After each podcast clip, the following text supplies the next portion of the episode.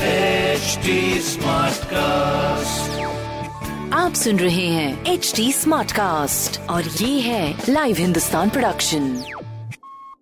हाय, मैं हूँ RJ Sheba और आप सुन रहे हैं आगरा स्मार्ट न्यूज़।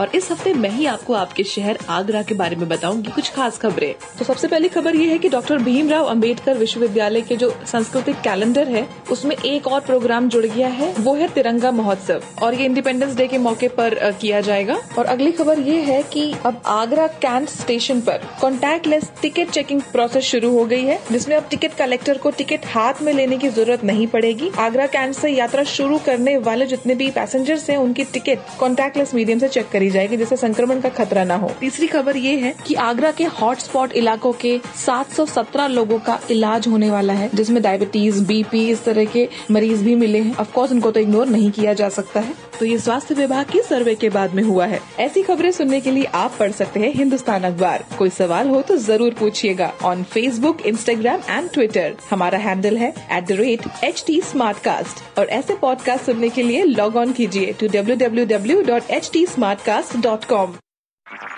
आप सुन रहे हैं HT स्मार्टकास्ट और ये था लाइव हिंदुस्तान प्रोडक्शन।